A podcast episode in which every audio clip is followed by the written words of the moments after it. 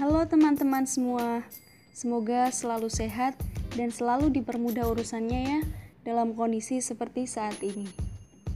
Yang terhormat, Bapak Yosi Aulia Rahman, selaku dosen pengajar pada mata kuliah Ekonomi Politik dan Kelembagaan.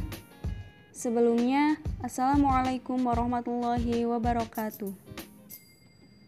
Saya Hilda Amalia, pada kesempatan kali ini, saya akan berbincang mengenai tulisan yang saya buat yang berjudul Dampak Intervensi WTO Memenangkan Sengketa Dagang Antara Amerika Serikat dan Selandia Baru dengan Indonesia. Oke, langsung saja masuk ke pendahuluan. Indonesia sendiri sudah bergabung ke dalam WTO sejak tahun 1995. Artinya, sudah 25 tahun Indonesia menjadi anggota WTO atau kepanjangan dari World Trade Organization. Selama kurun waktu tersebut, kurang lebih sudah ada sekitar 10 kasus sengketa dagang yang melibatkan negara Indonesia dengan negara-negara di dunia yang tergabung di dalam WTO ini.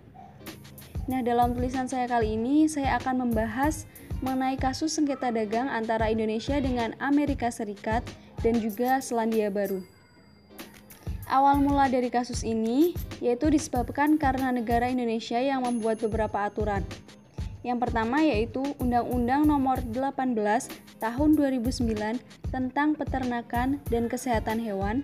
Yang kedua, Undang-Undang Nomor 60 Tahun 2012 tentang ketentuan impor produk hortikultura. Yang ketiga, Undang-Undang Nomor 18 Tahun 2012 tentang pangan.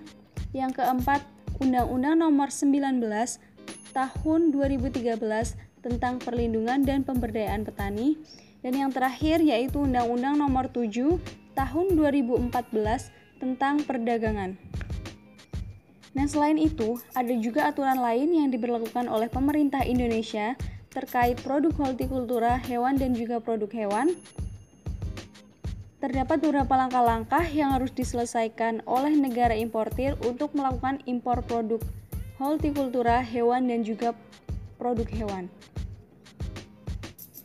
Langkah-langkah yang harus diselesaikan oleh negara importir yaitu yang pertama, importir produk hortikultura harus mendapatkan sebutan sebagai importir produk hortikultura, sedangkan untuk importir hewan dan juga produk hewan harus mendapatkan sebutan sebagai importir terdaftar atau importir produsen oleh Kementerian Perdagangan Indonesia. Yang kedua, untuk importir produk hortikultura harus mendapatkan surat rekomendasi impor produk hortikultura atau yang disingkat RIPH dari Kementerian Pertanian Indonesia.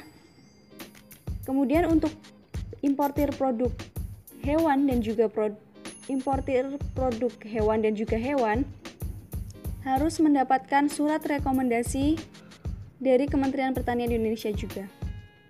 Dan yang terakhir, yaitu negara importir harus melampirkan surat-surat tersebut, baik RP, RIPH maupun surat rekomendasi, agar nantinya diproses kemudian mendapatkan persetujuan dari Kementerian Perdagangan Indonesia. Nah, untuk selanjutnya, negara importir tersebut baru boleh melakukan impor produk, produk hortikultura, hewan dan juga produk hewan ke Indonesia. Aturan-aturan tersebut dibuat oleh pemerintah Indonesia, terutama oleh Kementerian Perdagangan dan juga Kementerian Pertanian, dimaksudkan untuk sebagai upaya untuk mensejahterakan petani dan juga peternak dalam negeri, yaitu dengan melindungi produksi dan juga stabilitas harga untuk produk hortikultura, hewan dan juga produk hewan di Indonesia. Nah, strategi strateginya yaitu melalui aturan-aturan tersebut dengan melakukan pembatasan impor produk hortikultura, hewan dan juga produk hewan yang masuk ke Indonesia. Karena hal itulah yang kemudian menyebabkan reaksi proses, protes oleh negara Amerika Serikat dan juga Selandia Baru. Kedua negara tersebut kemudian melayangkan gugatan untuk Indonesia kepada WTO pada tahun 2013 dengan beberapa nomor gugatan. Karena menurut kedua negara tersebut, Indonesia dianggap telah melanggar ketentuan WTO terkait impor produk hortikultura, hewan dan juga produk hewan. Tapi sebenarnya ada alasan lain kedua negara tersebut menggugat Indonesia, yaitu Amerika Serikat dan juga Selandia Baru. Karena kedua negara tersebut merasa dirugikan akibat pemberlakuan aturan tersebut oleh pemerintah Indonesia, maka nilai ekspor produk-produk terkait ke Indonesia turun drastis. Misalnya untuk ekspor produk daging. Karena Amerika Serikat dan juga Selandia Baru sendiri merupakan termasuk dalam empat negara pengimpor daging terbesar ke Indonesia yang masing-masing menempati urutan ketiga untuk Selandia Baru dan juga Amerika Serikat menempati urutan keempat. Sayangnya gugatan pada tahun 2013 tersebut tidak membuahkan hasil. Dan kedua negara tersebut kembali menggugat pada tahun 2014 dengan nomor gugatan yaitu DS 477 dan DS 478. Nah, setelah beberapa gugatan dilayangkan, baru pada tanggal 22 Desember tahun 2016, WTO menyatakan bahwa persidangan dimenangkan oleh negara Amerika Serikat dan juga Selandia Baru sebagai negara penggugat.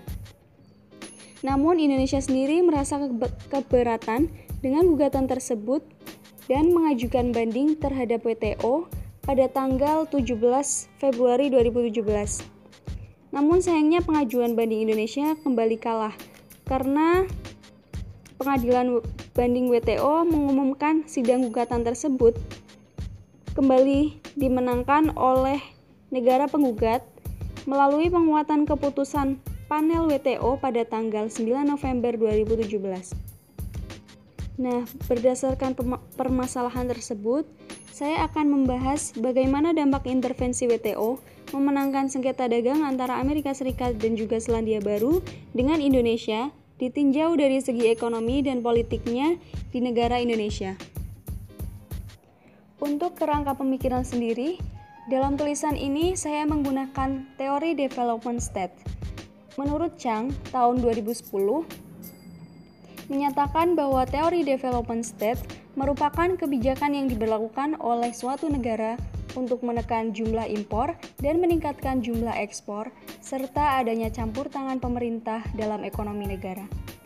Pemerintah sendiri memiliki peran untuk melindungi keamanan perekonom untuk melindungi keamanan perekonomian dalam negeri dengan memainkan dalam tatanan global atau internasional. Prinsip-prinsip dalam teori ini yaitu mengenai aturan larangan impor serta adanya sistematika aturan perizinan impor. Kemudian selanjutnya saya akan masuk ke pembahasan. Nah, untuk pembahasannya saya hanya fokus pada dampak terhadap perekonomian dan politik di Indonesia saja. Untuk dampak yang pertama yaitu dampak terhadap perekonomian Indonesia. Dampak terhadap perekonomian Indonesia yang pertama adalah Indonesia akan mengalami kerugian jika sewaktu-waktu negara Amerika Serikat dan juga Selandia Baru yang memenangkan sidang tersebut menjatuhkan sanksi dagang kepada negara Indonesia. Sanksi dagang yang disiapkan oleh negara Amerika Serikat yaitu sebesar 350 juta US dollar atau sekitar 5,04 triliun rupiah. Sedangkan dari negara Selandia Baru sendiri belum menyiapkan sanksi dagangnya. Nah, Indonesia akan menerima sanksi dagang tersebut apabila Indonesia tidak dapat melaksanakan rekomendasi yang sudah ditetapkan oleh ketentuan panel dari WTO. Kemudian untuk dampak perekonomian yang kedua adalah terjadinya ketidakstabilan pada ekspor impor hewan dan juga produk hewan di Indonesia. Untuk produk hewan sendiri, berdasarkan data dari Meat and Livestock Australia tahun 2018, setelah sidang sengketa dagang tersebut diputuskan oleh WTO dan dimenangkan oleh pihak Amerika Serikat dan juga Selandia Baru pada tahun 2016, uh, berdasarkan data impor daging sapi negara Amerika Serikat ke Indonesia pada tahun 2017 sampai tahun 2018 mengalami peningkatan yang cukup signifikan, yaitu sebesar 36% dari tahun sebelumnya atau dari tahun 2016. Kurang lebih Indonesia mengimpor sekitar 5.500 ton daging sapi dari Amerika Serikat selama tahun 2017 hingga tahun 2018. Dan untuk ekspor impor hewan sendiri, di Indonesia juga mengalami ketidakstabilan. Pasalnya, sejak tahun 2015 sendiri, tren impor daging cenderung mengalami peningkatan dan nilai impornya lebih tinggi dibandingkan dengan nilai ekspornya. Bisa dilihat dari grafik yang ada di paper saya. Nah, karena nilai impor lebih tinggi daripada nilai ekspornya, sehingga neraca perdagangan untuk komoditas hewan ini selalu mengalami defisit setiap tahunnya. Selanjutnya yaitu dampak terhadap politik atau pemerintah Indonesia. Adanya keputusan panel yang dikeluarkan oleh WTO dan diperkuat kembali oleh putusan dari pengadilan banding WTO, maka pemerintah Indonesia harus melakukan penyesuaian terhadap 18 measures yang dikeluarkan oleh Amerika Serikat dan juga Selandia Baru. Selain itu, Indonesia juga harus melaksanakan rekomendasi dari 18 measure tersebut dengan cara merevisi undang-undang yang mengatur tentang produk hortikultura, hewan, dan juga produk hewan. Serta aturan-aturan yang bersangkutan dengan pembatasan impor produk-produk tersebut. Serta harus disesuaikan dengan ketentuan GATT 1994 dari WTO.